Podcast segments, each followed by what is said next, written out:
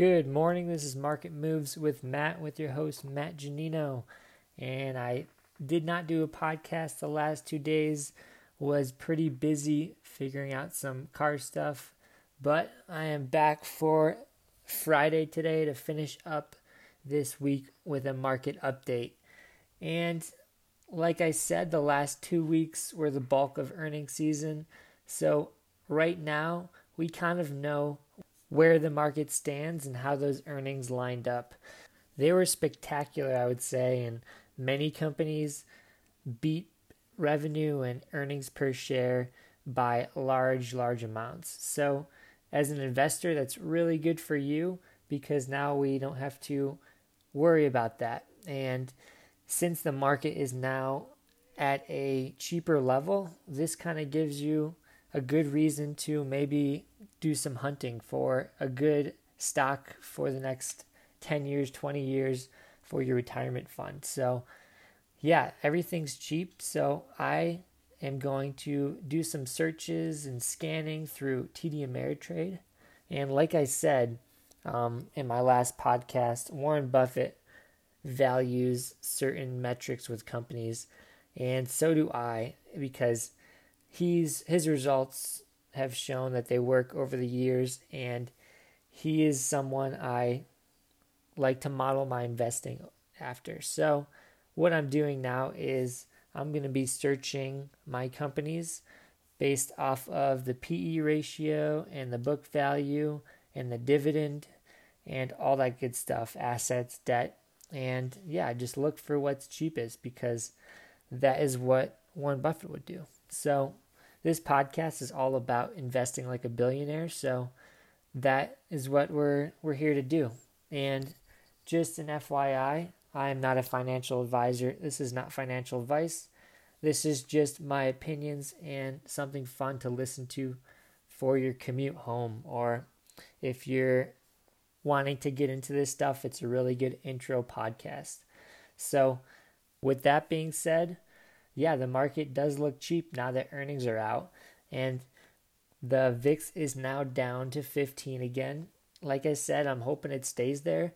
But one of the most important things I've been seeing is this huge protection of the 200 moving day average. And uh, if you haven't heard my other podcast, it's just the average that traders look at to gauge sentiment. So if, if we are above the 200 moving average, it is a buy signal, or a hold signal, and if we're below the 200 day, it is a sell signal. So right now we've been protecting it a lot, which means we want to be above it, or these algorithms and trading bots don't want to go below it. So I, I find that very, very important. And that is something I've been watching out for for sure. And like I said my other podcast as well, the the Bollinger Bands on the daily have been getting tighter and tighter, and those moving averages have been getting closer and closer, which just means that there is momentum being pent up, and we're getting ready to pick a direction finally. So this may happen for a little while longer, but right now I see it as a positive sign because we haven't dropped below that 200 moving day, and we've been also creating all this stored momentum. It's like stored energy, potential energy. When those Bollinger Bands, which are the volatility price bands around the price on, on a chart, so if you're looking at a chart, Bollinger Bands, if you put them in, they expand and contract, and when they contract and get close together, that means that momentum is being stored and all this energy is being stored and we're going to get ready for a move higher very soon. So I do see that and I see those moving averages getting closer, which also means momentum is getting closer and being stored. And that just means that we can pop very, very high the next couple months and hopefully just keep this trend rolling. So that is what I'm thinking and that is what I'm looking for. Other than that, the only thing that could slow down this market is the rate at which the interest rates are raised. So a double double rate for you. yeah, so interest rates, if you've been listening, has been a fear of mine and a fear of a lot of other investors because it gives investors another avenue to put their money into and they are getting to points where they're attractive again and that's scaring investors. So if the rate at which the Fed says they're going to increase it goes up at any time for this year or next year, it's going to spook the market. And there's a lot of other factors that play into rates and a lot of other ways they could increase. So it's kind of bound to increase in the next couple years. So I honestly think it's unavoidable, but you never know. And you never know how the market's going to take it. They may swing their attitude and be fine with it, but as I said, it's another form of competition, so that's kind of the biggest thing. But yeah, keep your eyes out on that. That seems to be the only thing to slow down the market. We kind of shrugged off trade war fears again yesterday, so I think that is not a big deal anymore.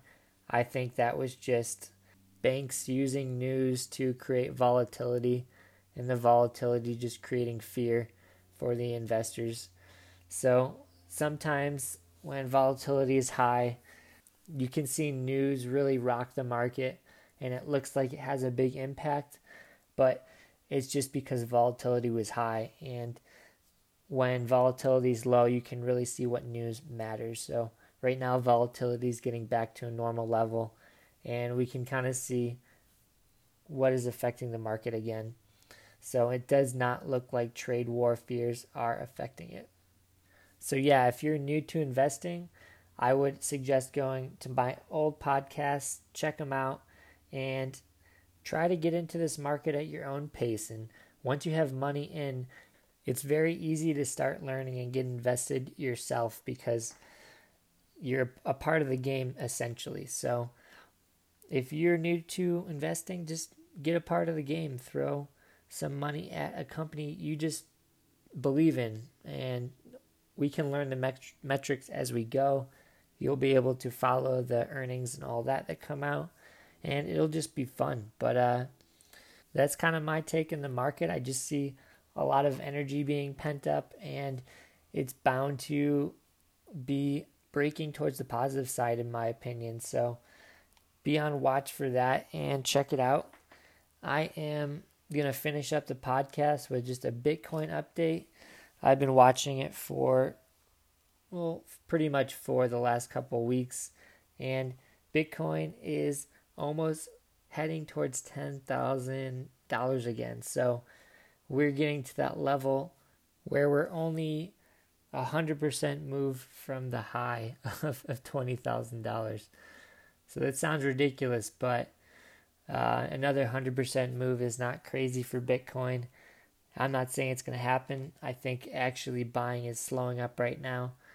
And I am waiting for the next breakout. But uh, the cool thing with Bitcoin, and someone pointed this out, and I actually believe it to be true, is that Bitcoin has been leading the direction in the in the stock market. So when Bitcoin makes uh, 5%, 10% move higher, the market seems to follow the next day.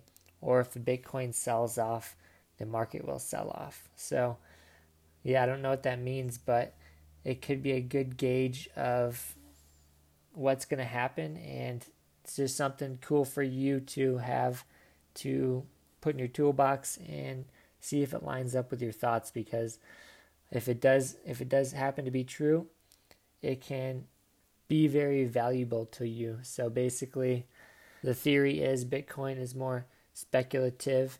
So investors are the first to sell that and they're the first to buy that. So once they buy the first speculative thing, then the market opens, they buy that too.